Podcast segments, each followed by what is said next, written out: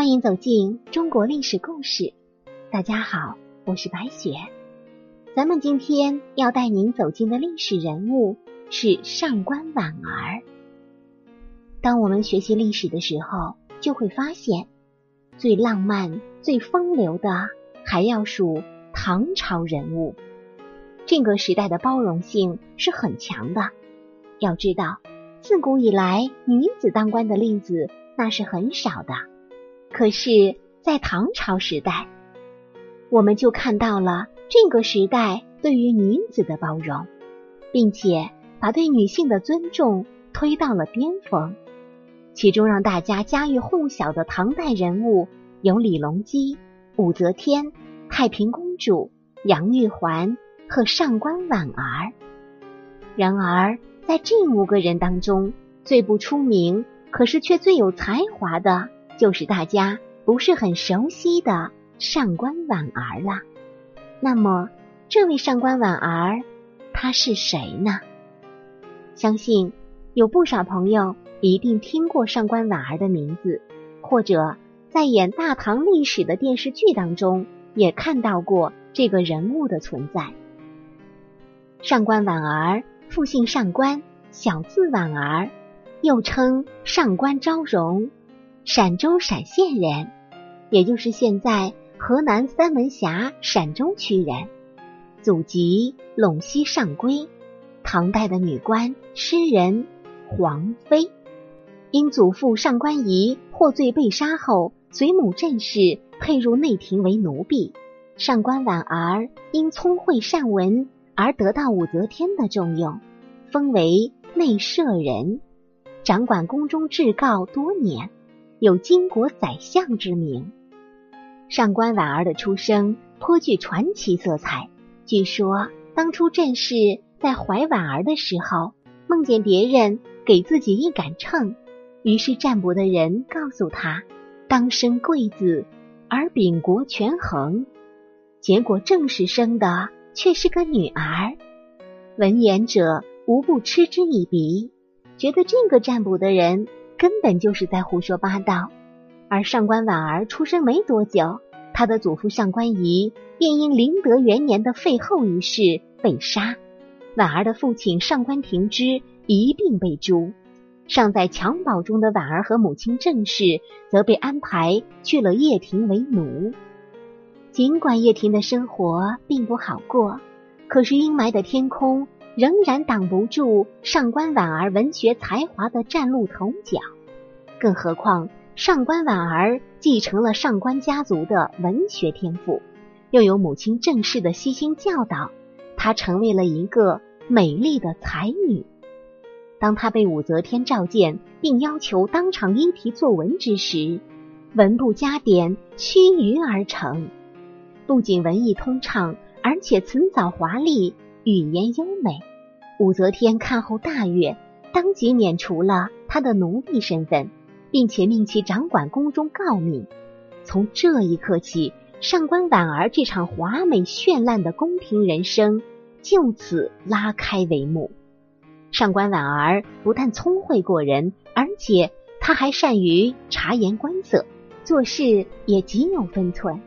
很快他就成为武则天身边最得力的助手。武则天对上官婉儿可以说极其信任，信任到朝廷大小军政要务的诏书几乎都是出自上官婉儿的手笔，因此大家私下都称她为内舍人。武则天十分喜欢和信任这位女官，但是上官婉儿却受到了武则天的情面之刑。这是出于什么原因呢？古代的刑罚给人一种十分深刻的印象，许多都是令人心惊胆战的。有的刑罚是在你的身体上做文章，还有一些刑罚就会对你的人生造成侮辱。这种最有名的就是古代的情面之刑。这种刑罚给人带来的心理阴影，甚至不敢见人，因为这样的人在以前是很少见的。所谓的情面之刑，就是把你的罪行用刀子刻在脸上，然后再把墨汁或者颜料抹在脸上。这种刑罚不仅伤及皮肉，有的甚至很严重的要伤及筋骨，这也是古代非常厉害的一种酷刑。所以古时候一旦遇到这样的人，都是人人喊打的，基本上也无法在社会上立足。但是上官婉儿毕竟还是比较机智的，她把自己脸上的印记改成了梅花妆，这样就看不出来了。武则天为何会对自己身边最重用的人使用这个刑罚呢？古代流传的其实有两个原因，其中一个原因就是当时武则天要处置骆宾王，上官婉儿为其求情，在求情的时候，武则天正是在气头上，哪里顾得上别人的劝阻，再加上上官婉儿用词冲动，一时间冒犯了她。其实武则天只是比较重用这位女官，她是自己亲自挑选的，而且非常聪慧，就没有做太重的刑罚，要不然估计上官婉儿的性命就很难保住了。还有一个说法是，因为上官婉儿是最受宠的女官，于是武则天邀请她和自己的男宠一起用餐。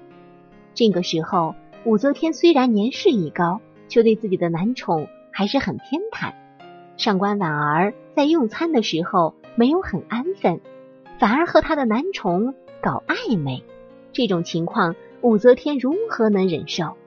而且是在自己的宫殿中明目张胆地做这种行为，显然那是不把这个女皇放在眼里。毕竟武则天能一步一步爬上这样的高位，也是有其独特的聪明才智。虽然说武则天很早就听说了上官婉儿和自己男宠的事情，可是这双方毕竟都是自己比较喜欢的，就不想在这方面多费功夫，于是就选择装作不知道吧。可是这次居然明目张胆的不把自己放在眼里，如果不给他一些惩罚，他岂不是更加过分？于是武则天选择惩罚他情面之刑。太严重的刑罚，其实自己还是下不去手的。武则天还是在上官婉儿的脸上刺了两个字“无止”作为惩罚。可是上官婉儿很巧妙地用梅花的装扮掩盖了过去，真的是很有才华。这就是上官婉儿遭受情面之刑的两种原因。其实不管是哪个原因，换做旁人估计就没有这么好的下场了，毕竟都是忤逆皇帝的大罪。而上官婉儿这个聪慧的女子，不仅是武则天对她放宽了处罚，而且还巧妙地化解了脸上的符号，可谓是一个才华和机智并存的女子。毕竟优秀的女帝身边也会有一位同样优秀精致的女官。上官婉儿游走在朝政之间，可谓游刃有余。她与韦皇后和安乐公主交好，并经常推崇武士，因此惹得李重俊很是不满，引来了他的第一次杀身之祸。造反打响后，李重俊决定必须杀了上官婉儿。可是上官婉儿在韦皇后和安乐公主的保护下安然逃过一劫，被杀的反而是李重俊自己。度过这一劫难的上官婉儿更加的帮助武士来治理朝政，本来就足智多谋的他很快成为武则天的左膀右臂。武则天甚至将很多朝政大事都全权交予上官婉儿酌情处理，一时间朝野上下便只能听到两个人的名字，那就是上官婉儿和武则天。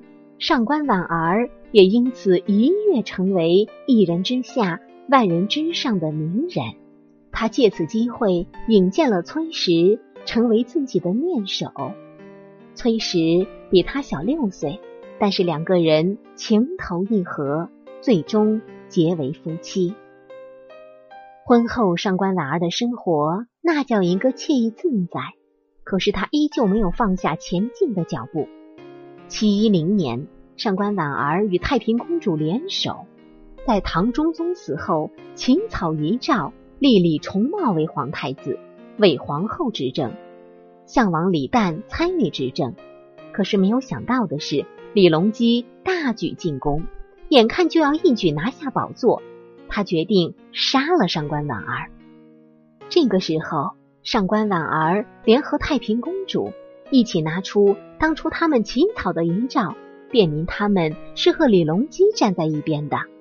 但是他怎么也没有想到，自己聪明反被聪明误，当时的李隆基一心只想要自己的父亲李旦坐上皇位，但是上官婉儿他们乞讨的遗诏中，李旦只是参与朝政的，并不是皇帝。这让李隆基很是愤怒，再加上原本就一心想要杀死上官婉儿的李隆基就没有给他活下去的机会，于是他果断将上官婉儿给杀了。上官逝世的时候年仅四十六岁，一代才女就这样陨落。可是她到死也不能明白，为什么自己的保命诏书也让自己断了后路。关于上官婉儿的这一生，既有她自己对命运的抗争，也有历史的使然。